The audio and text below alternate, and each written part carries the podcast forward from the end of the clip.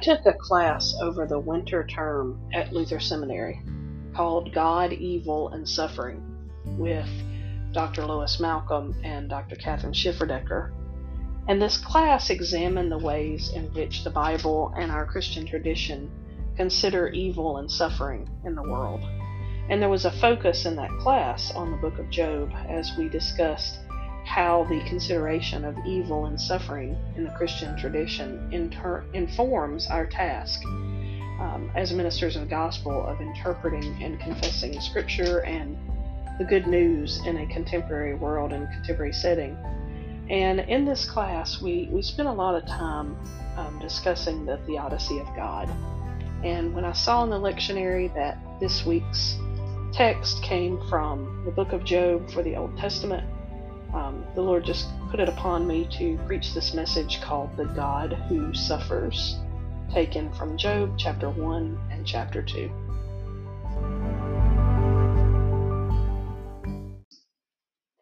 Our text today comes from the book of Job, chapter 1, verse 1, and then continuing in chapter 2, the first 10 verses.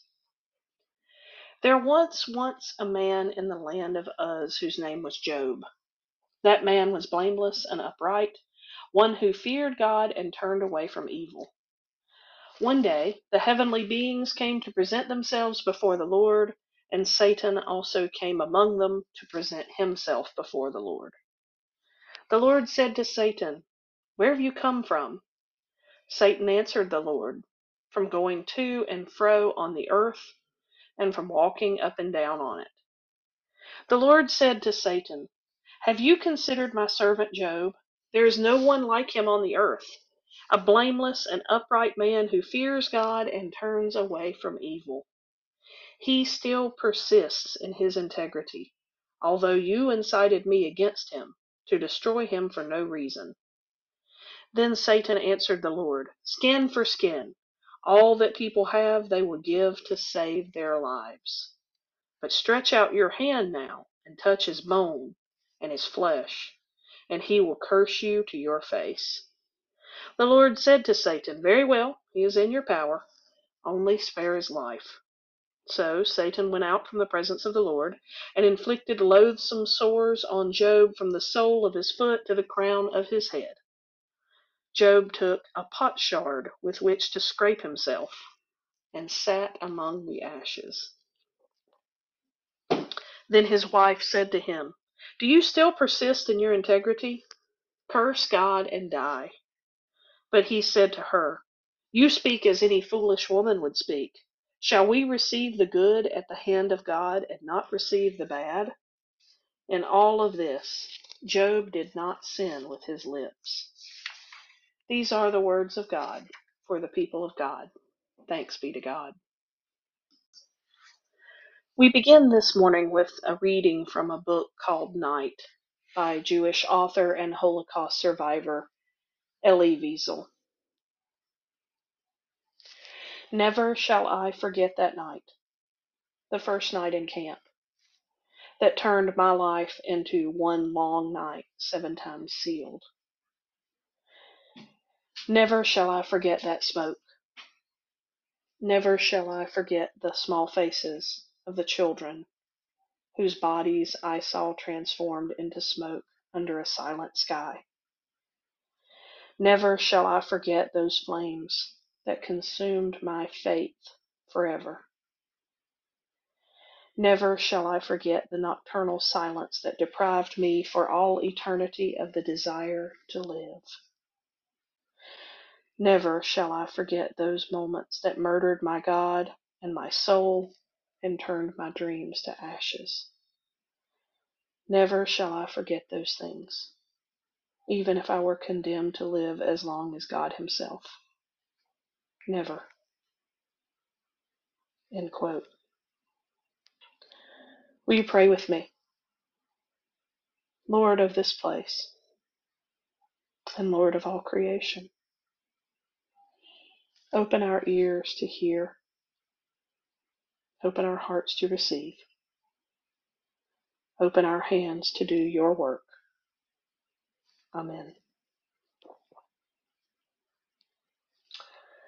The author, Elie Wiesel, and Job have a lot in common with one another, but perhaps not in the way that you would expect.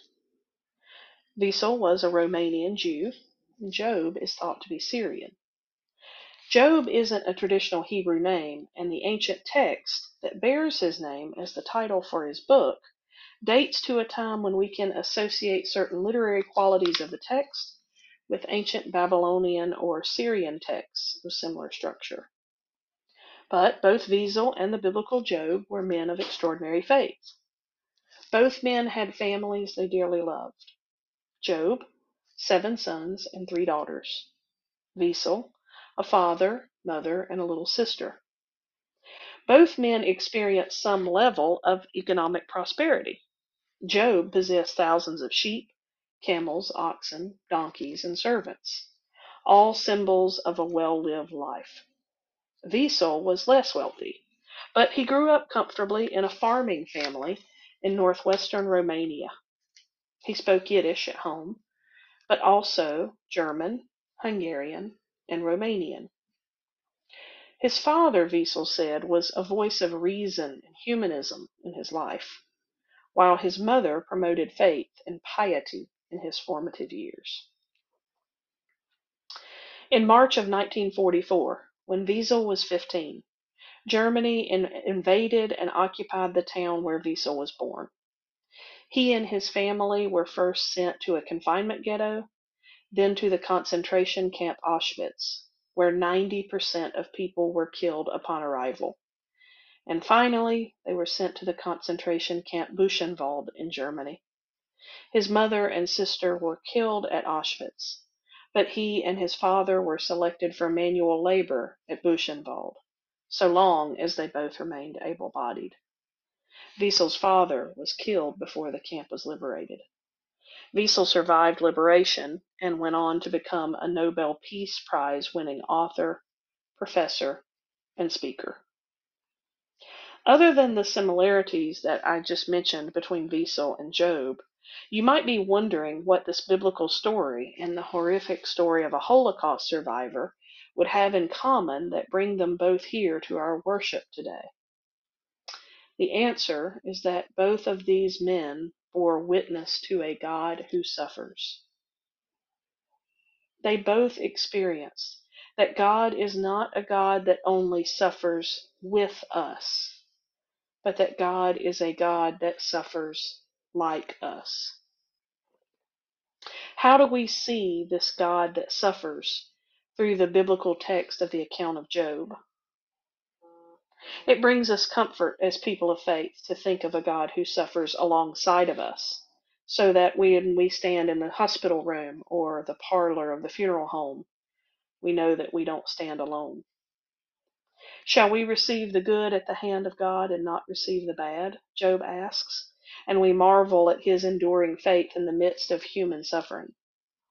Yet it is not only a God that suffers alongside us that Job and Wiesel encounter. It is a God that suffers like us as we suffer.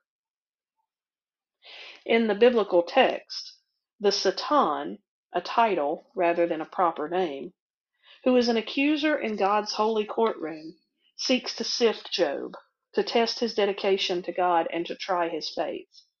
You know this story, though we did not read every line of it in our biblical reading. Job, a holy and righteous man, is tested by the accuser.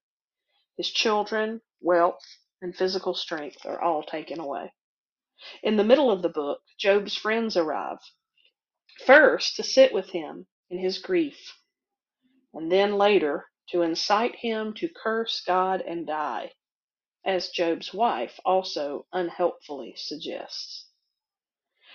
Yet, in spite of his suffering, the discouragement of his friends, the weakness of his body and soul, Job persists in faithfulness, in choosing to look for God in the face of the most terrible circumstances anyone in humankind has ever endured. And, in the end, God rewards Job for his faithfulness. At the beginning of this biblical narrative, the story of Job's holiness is almost an experiment in hyperbole. A man who sacrifices to God after every family dinner just to make sure he has the unintentional sins of his children covered. A man who sacrifices every day. And his wealth also is exaggerated, with the biblical text regaling us with the use of formulaic or symbolic numbers to emphasize that Job has been rewarded with the possession of great wealth. Seven sons and three daughters, ten, a perfect number. He is, in essence, the perfect man. Yet the Satan chooses Job for this morbid experiment to turn humanity against God. Is this experience so different from Wiesel's experience with God in 1944? What kind of God did Elie Wiesel encounter? At Auschwitz, Wiesel recounts how the Jewish men who were sentenced to die in the gas chambers prayed the Kaddish, a 13th century prayer for the dead, as they waited their turn in line. He says, May his name be celebrated and sanctified, whispered my father. For the first time, I felt anger rising within me. Why should I sanctify his name? Wiesel goes on. The Almighty, the eternal and terrible Master of the universe, chose to be silent. What was there to thank him for? End quote. Yet even in that awful space, Wiesel found himself praying the Kaddish alongside his father. In spite of his anger, hurt, and pain, Wiesel looked everywhere in Auschwitz for God. But where he actually found God is the most surprising part of the story of the God that suffers with us. For there is no suffering apart from God's presence. Some of Wiesel's fellow prisoners wondered if God was testing the Jews there. They wondered if Satan had asked God to test them as he had done with Job. Wiesel says, I concurred with Job. I was not denying God's existence, but I doubted his absolute justice.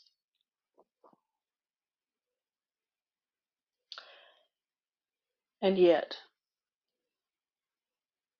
the God of the night of the Holocaust was the God of Job, the God of Abraham and Isaac and Jacob, and the God of Jesus Christ, who comes to us when we are vulnerable, when we are alone, and when we suffer. That God suffers with us, will never leave us alone, and always stands up when we are accused on our behalf. That God suffers. All of us have experienced suffering and evil, though few of us could claim to have experienced the levels of despair that came to both of these men, Job and Elie Wiesel. Yet we have suffered. The last 18 months have shown us levels of suffering that I never expected to see in my generation. Not only have we experienced death and illness on a scale that I never could have imagined, but relationships have been destroyed. Partisanship has annihilated families. Racism has consumed neighborhoods, communities, and institutions. Nationalism has put an unrecognizable face of hatred on our society so that at times we don't even recognize some of our own brothers and sisters. The last 18 months have shown us a new level of suffering. Now, I have a confession to make to you all, all of you, right up front, here and now, so that you know this terrible thing about me that you're just going to have to accept. Take a deep breath.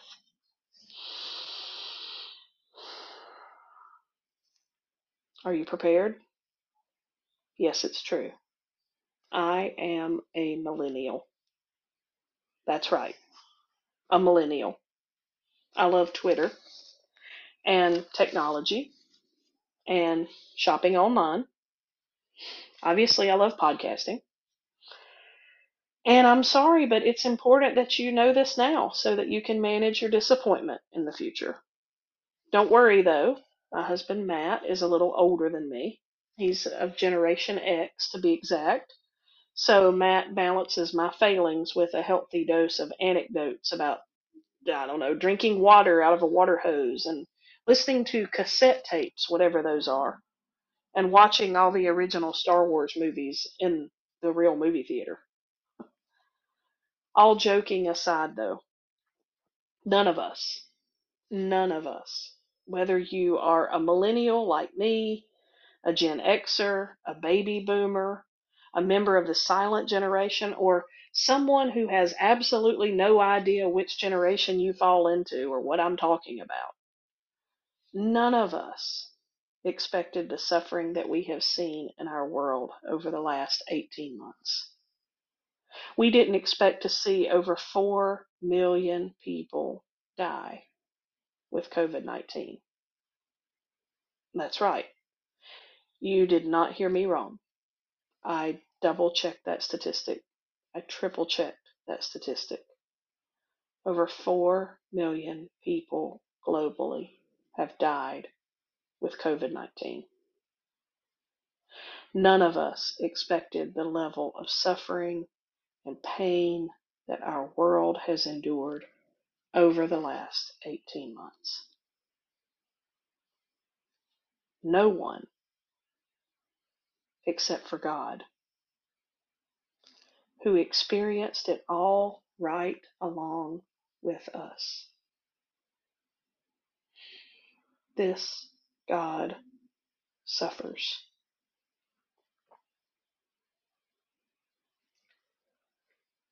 God was in the ICU, hooked up to a ventilator, struggling to breathe. God was in Yemen, the country experiencing the greatest food insecurity of our time, struggling to find enough food to eat, stomach swollen and distended, waking up every day wondering if it would be his last. God was in Afghanistan, grabbing onto the landing gear of the last plane to evacuate, covered in bruises and blood. God's house was destroyed in the wildfires in California. God's family was handcuffed and caged at the southern border. God lost everything to a terrible hurricane. And God's son was brutally tortured and beaten, stabbed, and murdered. This is the kind of God who suffers with us. For there is no suffering apart from God's presence. There is no suffering that God has not endured. Yes, this is the theodicy of who God is. God is a God who suffers not just with us, but like us.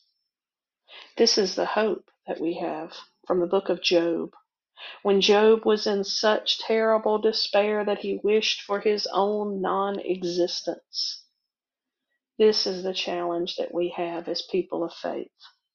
To look for the God who suffers and to ask not, why would God allow this to happen? But to ask, how must this hurt God? How must this make God suffer?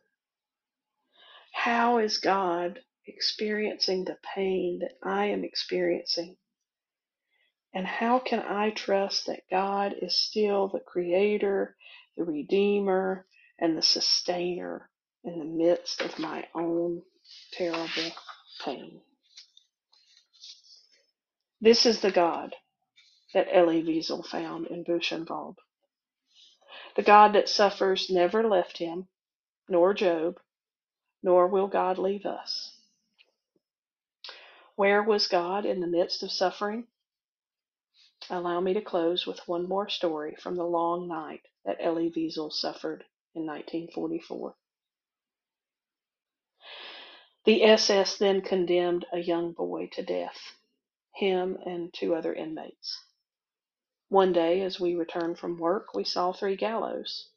Roll call. The SS surrounding us, machine guns aimed at us, the usual ritual.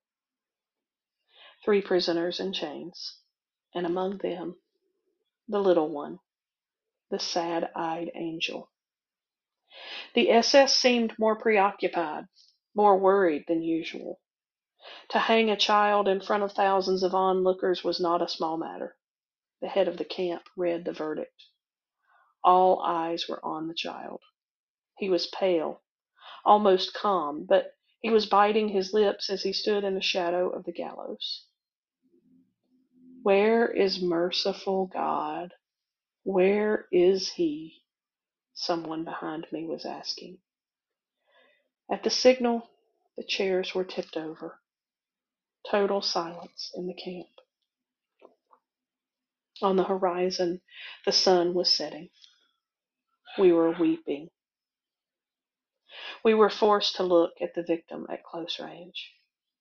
Behind me, I heard the same man asking, For God's sake, where is God?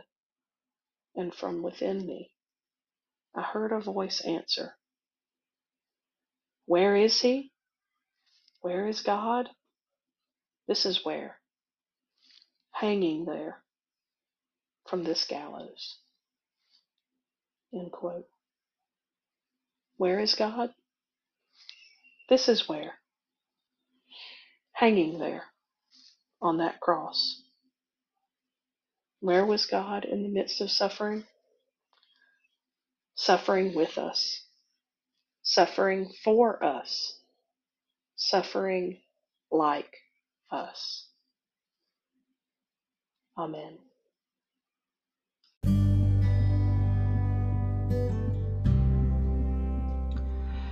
You know, this message is really hard for us to hear about a God who suffers like we do because it reminds us so poignantly of our own suffering. And I just want to invite you, if you would like to get in touch, to feel free to send me an email or reach out in some other way to a person of faith that you can trust and find a safe place in which to unpack and discuss your own suffering and the pain that is in your life. Because while it is important to understand that God does suffer with us, it's also really important to recognize that God has given us resources for which to manage and deal with our human response and our emotional response to suffering and pain. Um, and so feel free to reach out to me.